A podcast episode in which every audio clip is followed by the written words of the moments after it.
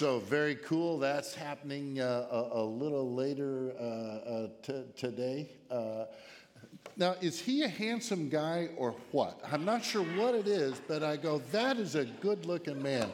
Uh, we as a church family uh, would like to give them a little gift nothing extravagant, but we're thinking uh, uh, maybe send them away for uh, a, a, weekend. So if you'd like to contribute to that, the easiest way is just write a check and make a notation, or write a check and put it in an envelope, and just make sure you say uh, Heather and Michael or, or, something on that if you want to contribute. But when they get back, we'd love to just give them a little wedding gift from uh, from the uh, entire church family. Well, it's good to be with you. Now, I know golf has been mentioned, particularly Johnny and I playing against each other. I mentioned several weeks ago that Johnny and I were not going to reference that ever again, but it's only because I thought I'd never beat him. So, yes, you can understand why it's coming up uh, uh, uh, again. Hope you had a great Thanksgiving. Julie and I were in Wisconsin uh, with our kids, David and Casey, and our grandkids, and we had a, uh, a, a fabulous time. We're going to be going to Christmas. Nice to see everything already up here decorated, but we're going to be going to Christmas uh, next week and uh, uh, be talking about God's great gift of his, his, Son. So we'll be taking a break from Ephesians. But today we're going we're gonna look at one of my favorite texts, uh, a key text. And what I want to talk about is why I'm wholeheartedly devoted to the church. And the foundation of that comes from today's text, but uh, uh, I haven't always been. I've gone to church my entire life. You guys know my dad was a pastor, most of you. I went to everything. When the lights were on, we were there. And my basic experience of, of church was uh, it was dull and it was boring. And my basic assumption about God is that He was dull and He was boring.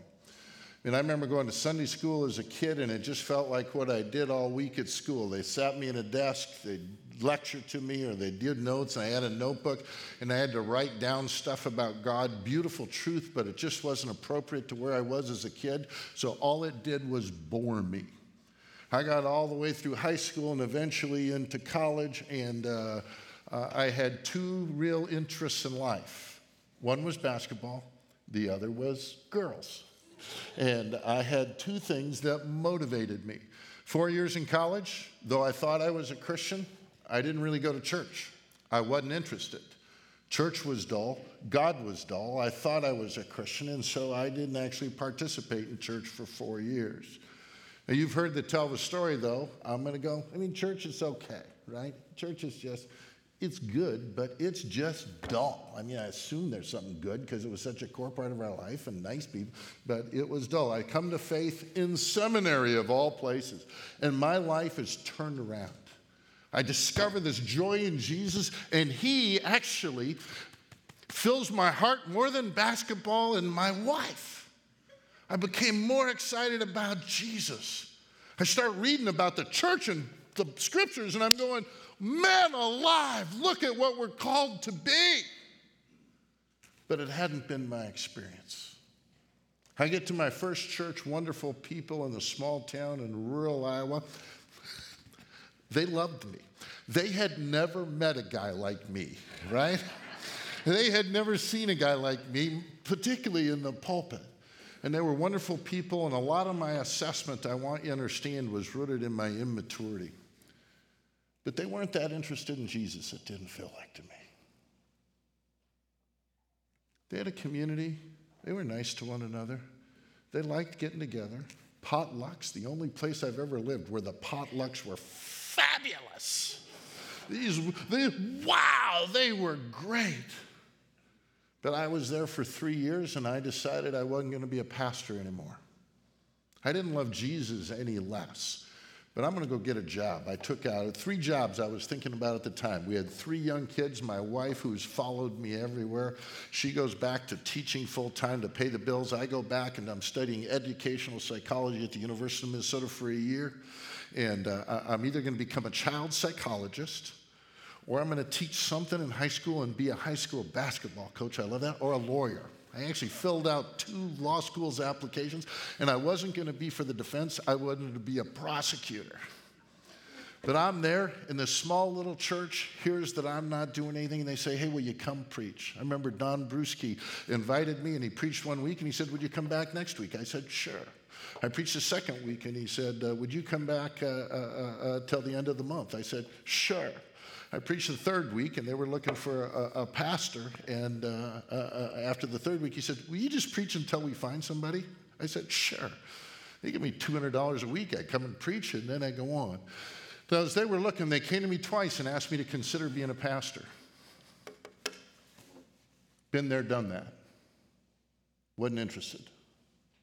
Love Jesus.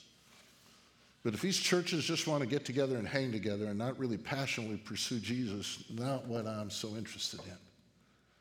Now, over, over uh, that year, and I finally did accept the role, but it took a year. And the key is the truth that Paul conveys in this text today. Church, come on. We are so far from perfect. I'm so far from perfect. Pain, I've never met anybody that hasn't been caused pain by being a part of a church family by somebody. There's an old quote, it's often attributed to Augustine. It's not from him, never been able to figure out who it's from. But it explains my view I had then and the view that I still hold. The church is a whore, but she is my mother. And we live with that tension. Here's the truth that's got me wholeheartedly committed to the church, and my hope, by implication, is that it's yours too. The flawed and filled with imperfect people. Here's what Paul's going to tell us in this text the church, our community of faith. As imperfect as we are, as weak as we are, is the showpiece in all the cosmos our community, our being a group of people is the showpiece of God's glory, of His love, of His grace, and of His wisdom. I was a young guy, needed a lot of maturing. Please understand, I understand I'm probably the biggest part of the problem.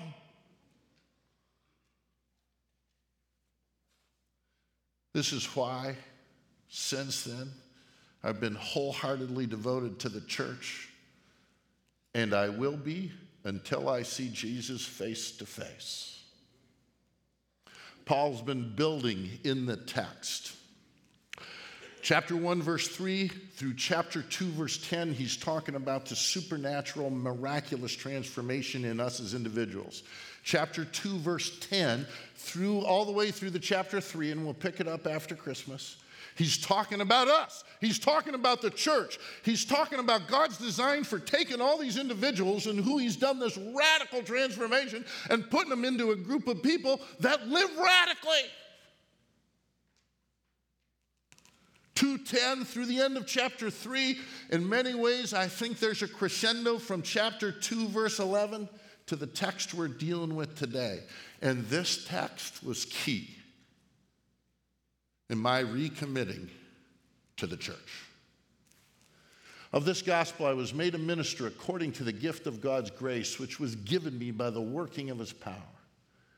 To me, though I am the very least of all the saints, this grace was given to preach to the Gentiles the unsearchable riches of Christ and to bring to light for everyone what is the plan of the mystery hidden for ages in God, who created all things so that through the church, the manifold wisdom of God might now be made known to the rulers and authorities in the heavenly places. This was according to the eternal purpose that he has realized in Christ Jesus our Lord, in whom we all have boldness and access with confidence through our faith in him. So I ask you not to lose heart over what I'm suffering for you, which is for your glory. Father, Father, Oh, this text is beautiful. It's filled with significance, it's filled with meaning. I pray for me and for all of us here, Father, that you'll give us a more clear sense of your design and intent with us, the church. I pray that you would give us a deeper passion for your son, and I pray that you would give us a deeper passion for this community, for us being what you designed us to be the showpiece of your glory, of your wisdom, of your love, and of your grace. Us! Ah, seems crazy, Father. Seems nuts to me. But this was your design. That's who we are because of you, because of Jesus. So take us deeper today into your love and into our appreciation and experience of who you've designed us collectively, corporately, as a community to be. Ask this in Jesus' name. Amen. So I'm going to give you three reasons out of this text why I. Now you noticed I switched from first person plural to first person singular to uh, third person first person plural here. We. You guys all saw that? Yeah, this is why we're committed. I'm just making certain assumptions today here. Yeah, this is why we are committed to this family. Faults, weaknesses. Here's why we're committed because no one is beyond the power of God's grace. Amen. And the church is the instrument and the vehicle, God's primary design for people experiencing this of this gospel. Now, when we think of the gospel, we think of primarily Jesus' death, resurrection, and we're going to celebrate that this morning because that's what unites us. But the gospel is what Paul's been telling us from chapter 1, verse 3, all the way to here. How, in this whole process, for those of us who treasure Christ, when did it begin? Before the foundation of the world. When does it end? In eternity. Now, there was a place in here in about 1982 that I came to faith two year window, 282, 83. I can't tell you exactly when, from God's side of it, I crossed over. I believed I crossed over in an instant, but I can't tell you when that was.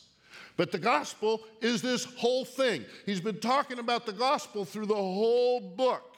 Includes the foundation, which is Jesus' death and resurrection. But the gospel is all of this. That's what he's writing about. I was made a minister. This for Paul is just earth shattering. He was made somebody who got to communicate the truth of what he's been writing about.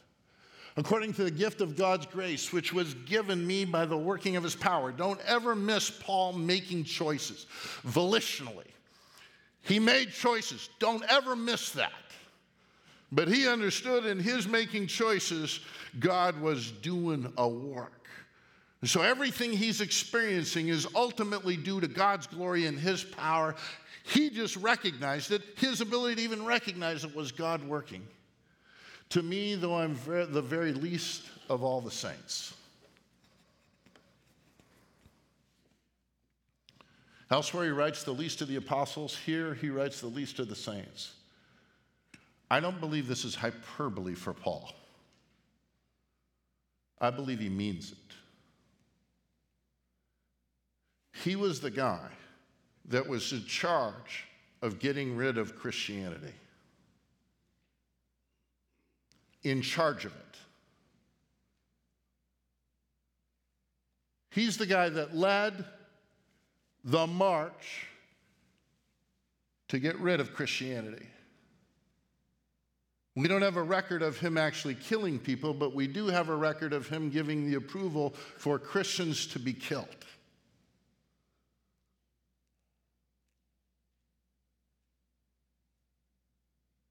and yet God chooses him.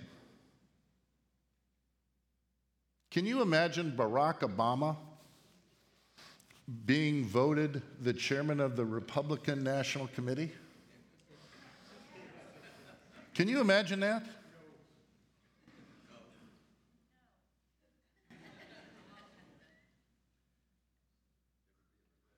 Can you imagine one of the Hamas leaders being made the prime minister of Israel.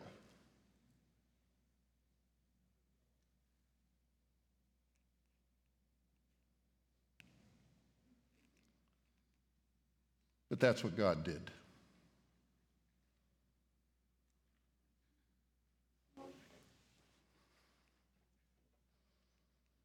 When he says the least, he means it. Paul's given revelation that is more full than any other biblical author. It's all from God, it's all from Jesus. But he was chosen to be the recipient of more developed understanding of God than anybody else in history. Why? Because God wanted us to see the power of His grace. That there's absolutely no one beyond the reach, the boundaries of His love and of His forgiveness. And if you're still wrestling with stuff in the past and thinking I haven't been good enough Christian, for pity's sake, give it up and give it to Jesus. And quit hanging on to it. It's stupid.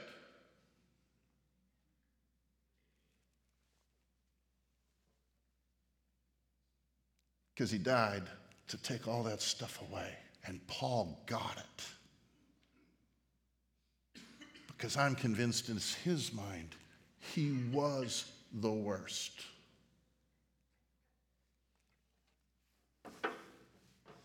That's the gospel.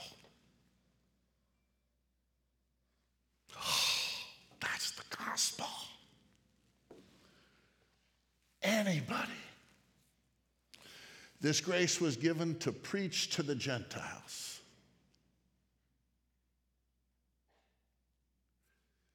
He's trying to destroy the church. And now he becomes the guy promoting Jesus and the church. Come on. Who else would do that? Who else would make the guy that is most opposed to it the leader?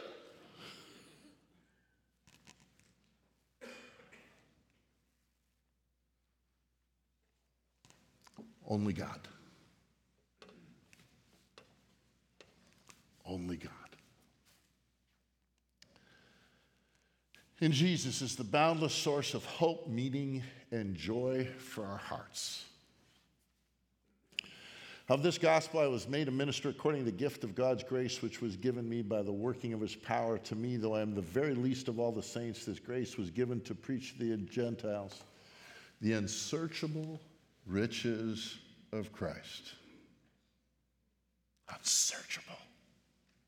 Hey, those of you at home, good morning. Nice to see you. I beat Johnny the last time we played, if you weren't listening early. Johnny will not, however, ever reference golf going forward. So I want you to think give me some names of some people that are rich. Really rich, stinking rich. Huh? There you go, Jeff Bezos. Elon Musk. Bill Gates. Now, now, here's the cool thing about riches riches are resources that can provide a lot of stuff. How many of you like resources? May I see your hands? How many of you like more resources? I love resources. Resources are wonderful because they can get you all kinds of stuff. And so people are looking for resources because they want a bunch of stuff because the understanding is it'll provide more joy. And more resource usually gives more options, and there's usually some correlation with joy. I love what Paul's saying here. Now, he's not talking about material riches here, he's talking about spiritual riches. And he's saying in Christ, there is this bottomless pit of resources that are accessible by us to find purpose, meaning, happiness. And there's no limit. We're never going to hit the bottom of the resources that God has for us to be happy in Christ. No bottom.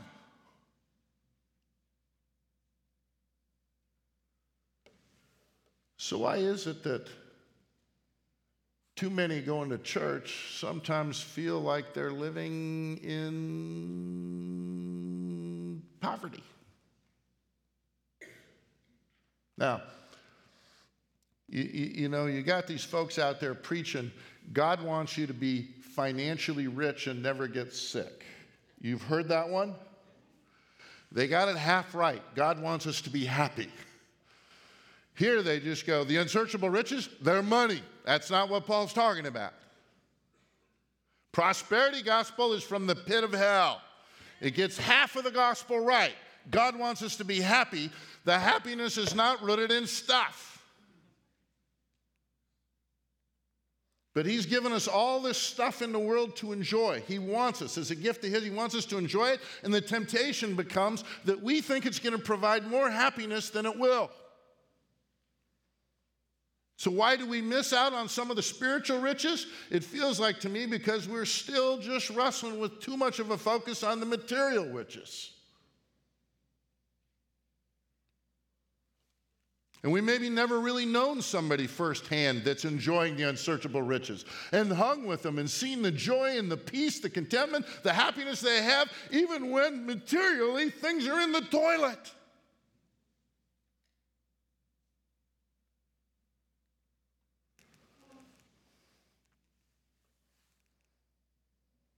Ah, this is good. And Paul's sitting there, I was trying to kill people for preaching this, and now God has made me the primary spokesperson.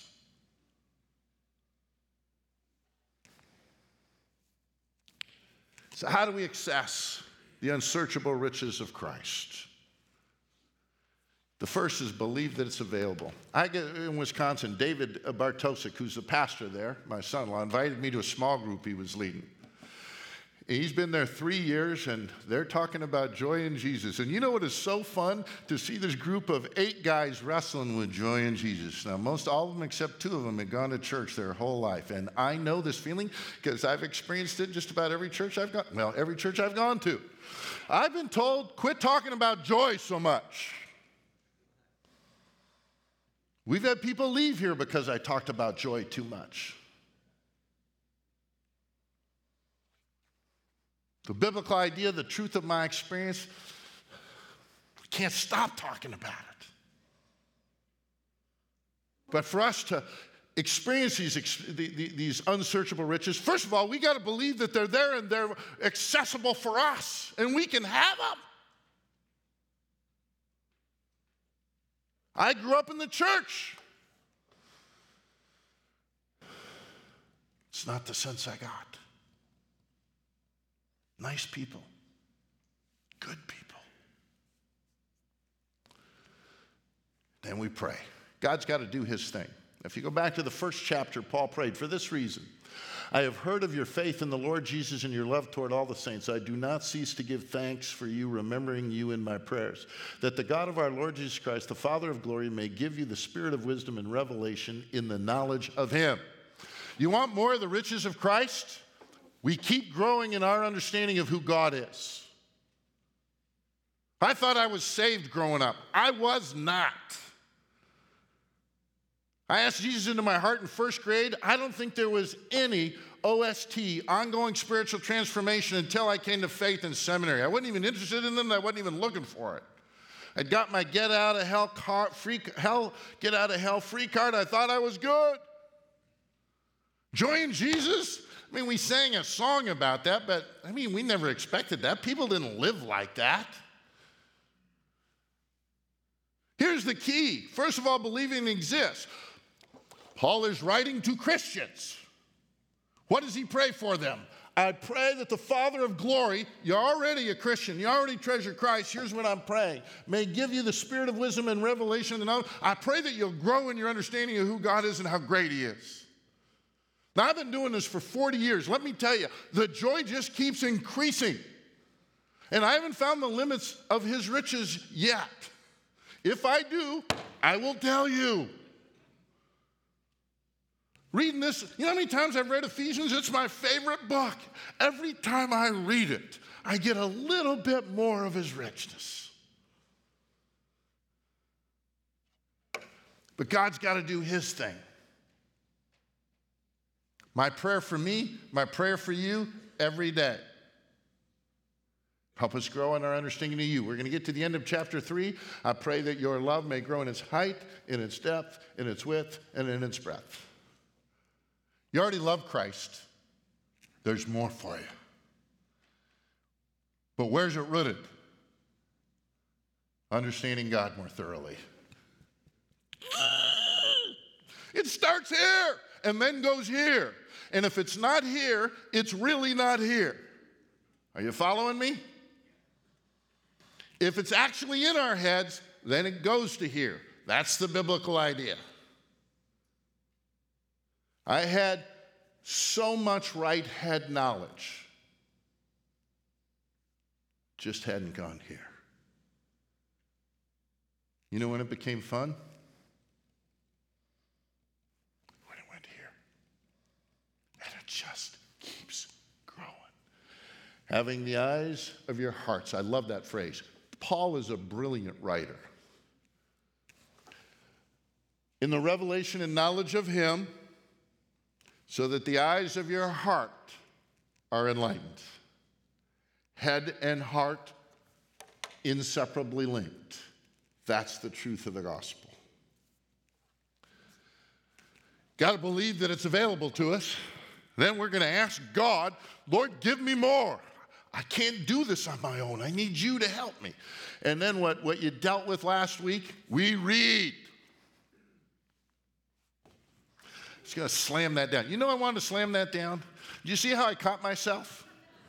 This is the Holy Spirit at work in front of you because I wanted to do this, but I didn't because the Holy Spirit there grabbed me and stopped me. And Brian dealt with this last week. For this reason, I, Paul, a prisoner of Christ Jesus, on behalf of you Gentiles, assuming that you have heard of the stewardship of God's grace that was given to you for, to, to me for you, how the mystery was made known to me by revelation. Paul got mystery that nobody else got. Jesus had it, but while he was on the earth, he didn't reveal the depth, he didn't, he didn't reveal the depth of this or the magnitude of it. Think about God's plan. He always uses people. Could Jesus have revealed this stuff? The answer to that is yes, but he didn't. God chose to use Paul. He just ties his glory to us. As I have written briefly, when he says that, they're, again, Brian was line, they're thinking of the letter that they're holding in their hands. When you read, do I need to explain what those three words mean to anybody? When you read,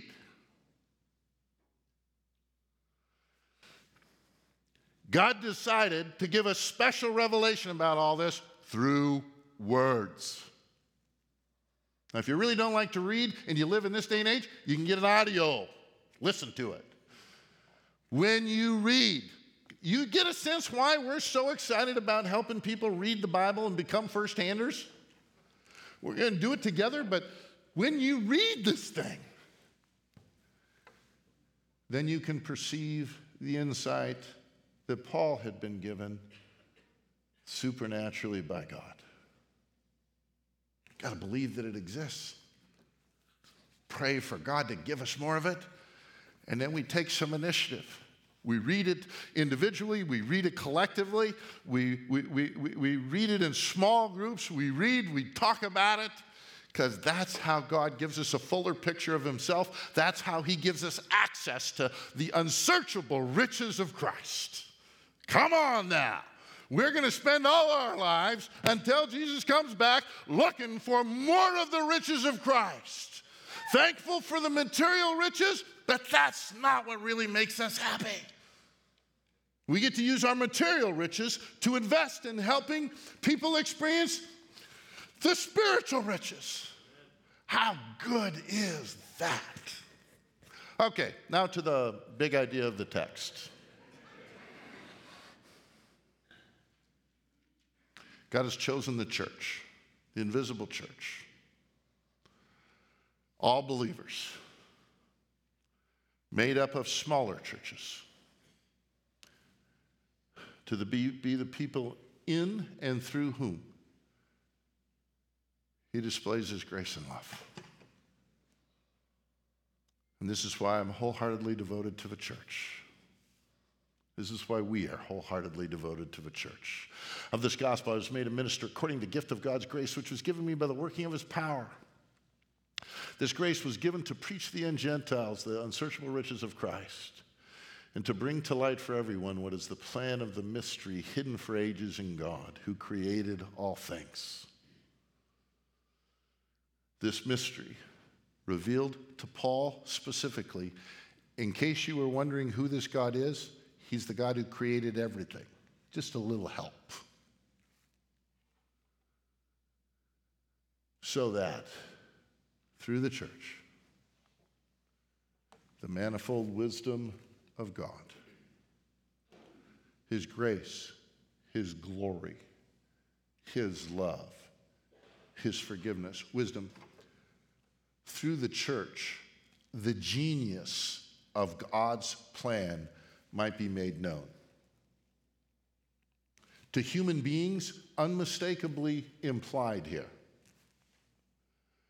So that through the church, the manifold wisdom of God might be now made known to the rulers and authority in the heavenly places. Here's what Paul's saying it ought to be obvious to the people in the world, but this is so genius, so masterful, such a work of God that the spiritual beings are sitting out there going, Look at those people down there. Look at how they're living. Look at how they're loving. Do you see the joy that's in them individually and collectively? That God is genius, that God.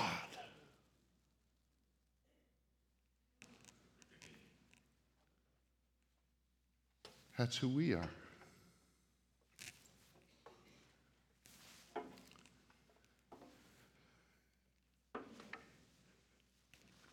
Understand why I'm devoted to the church?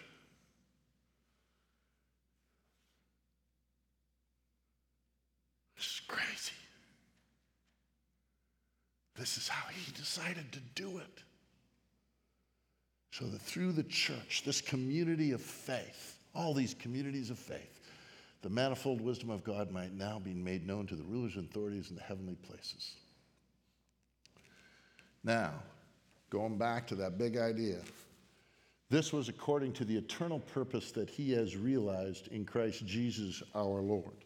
This has been the plan all along from before the foundation of the world. It got realized the church is rooted, founded, and grounded in Christ Jesus our Lord.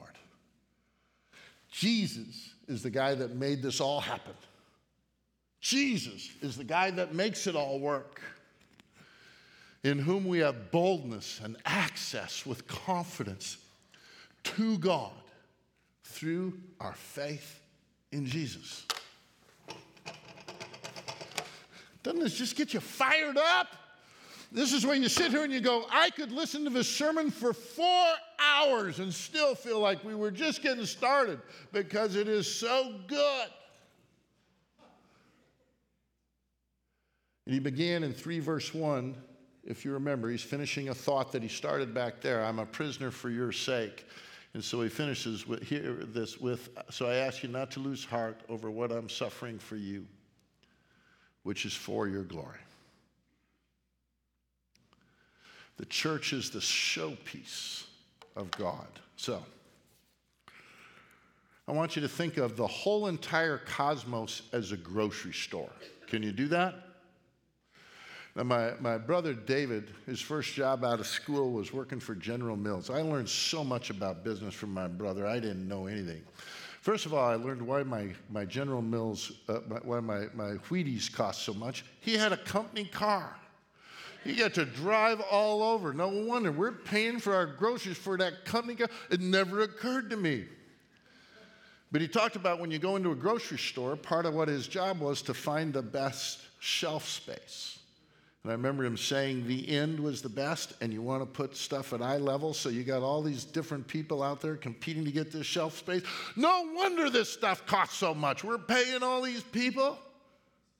So you're back to thinking about the whole cosmos as God's creation, right? Got it? His glory everywhere. But if the cosmos is a grocery store and you look at when you first walk in the store at eye level, right there, that everybody's going to see, that which the make sure he wants everybody to see, what is that? What's right there on that shelf? Us.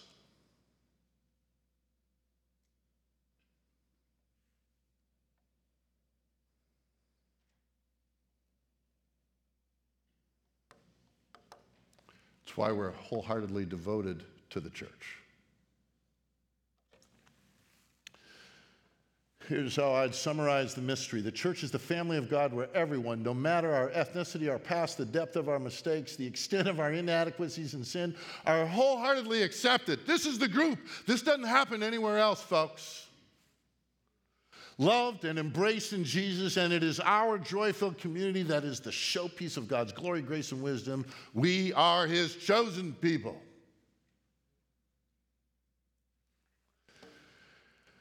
Gets it from Jesus. Paul just develops it.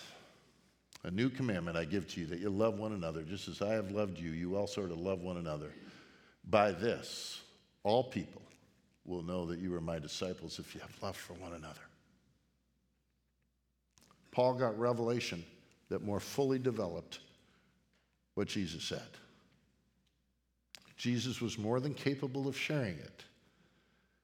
God's plan was to reveal this deep truth through Paul. He wasn't divine. So, implications the church is the most powerful, influential, and significant community that will ever be. It's my conviction. Is it obvious in the world? Doesn't make it not true. No organization. Some of you guys remember the name Chuck Colson? He's one of my heroes. He's one of my spokespeople for the faith. He's with Jesus now. He was Nixon, Richard Nixon's hatchet man.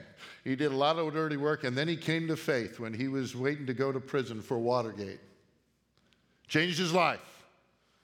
He'd been in the central part of government, and after he came to faith, guess where he committed his life?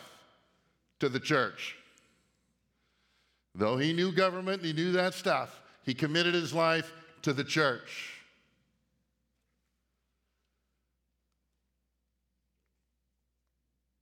The church is filled with broken, flawed, imperfect people who are loved and being supernaturally transformed by God. Get more of his unsearchable riches. And the church is filled with broken, flawed, imperfect people who are entrusted by God to display his wisdom, glory, grace, and love.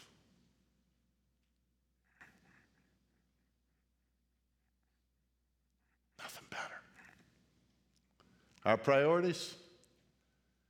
We're going to enthusiastically pursue Jesus individually and collectively.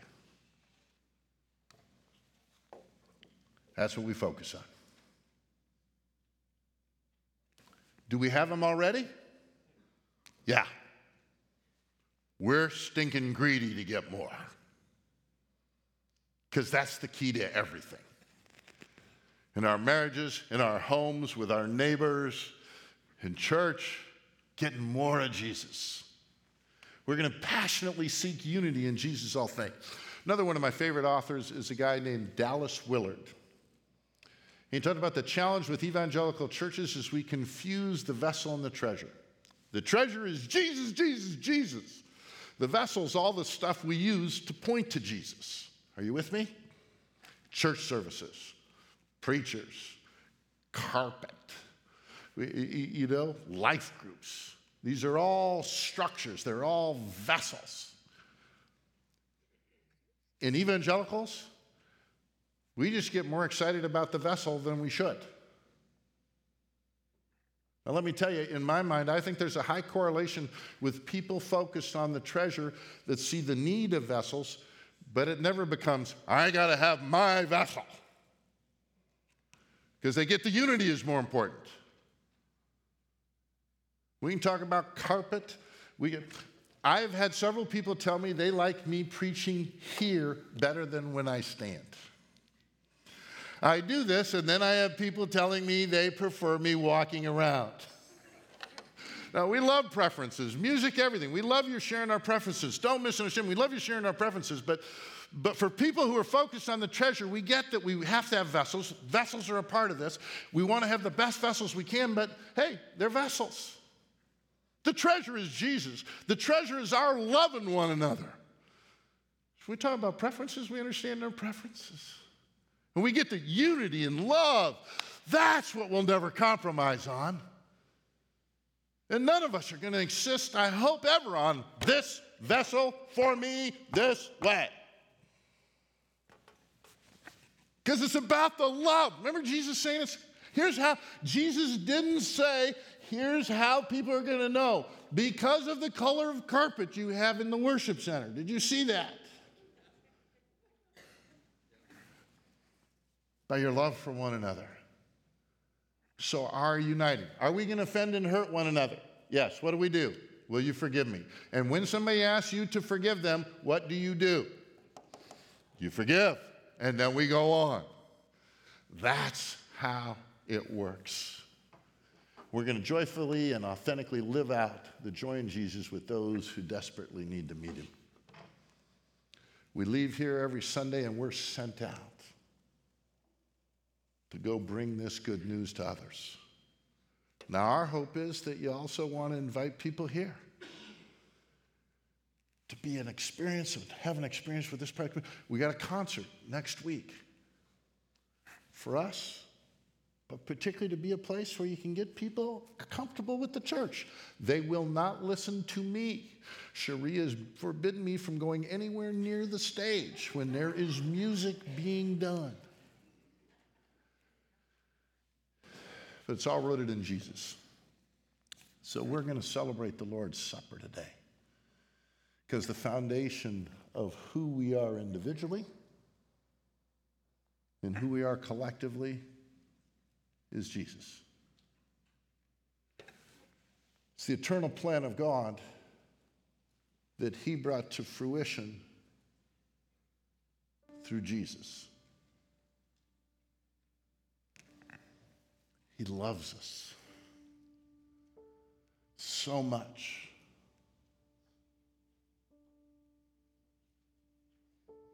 That he sent Jesus to pay the price for us, to redeem us, to forgive us, to provide us with a joy, a purpose, and a peace that can be found no place else. This Jesus who has unsearchable spiritual riches. We're never going to get to the end of it. We're going to commit to pursuing that until he calls us home or he returns. I keep trying to grow so that I can minimize the shock in terms of what I'm going to see when I see it. I know it's going to be glorious. I'm going to go, ah, I still saw so little, but I'm trying to minimize that a little bit. I'm going to ask you to come forward and grab the symbol of his body and his blood. I'm going to ask you to take those things back to your seat, and then we're going to participate in them together.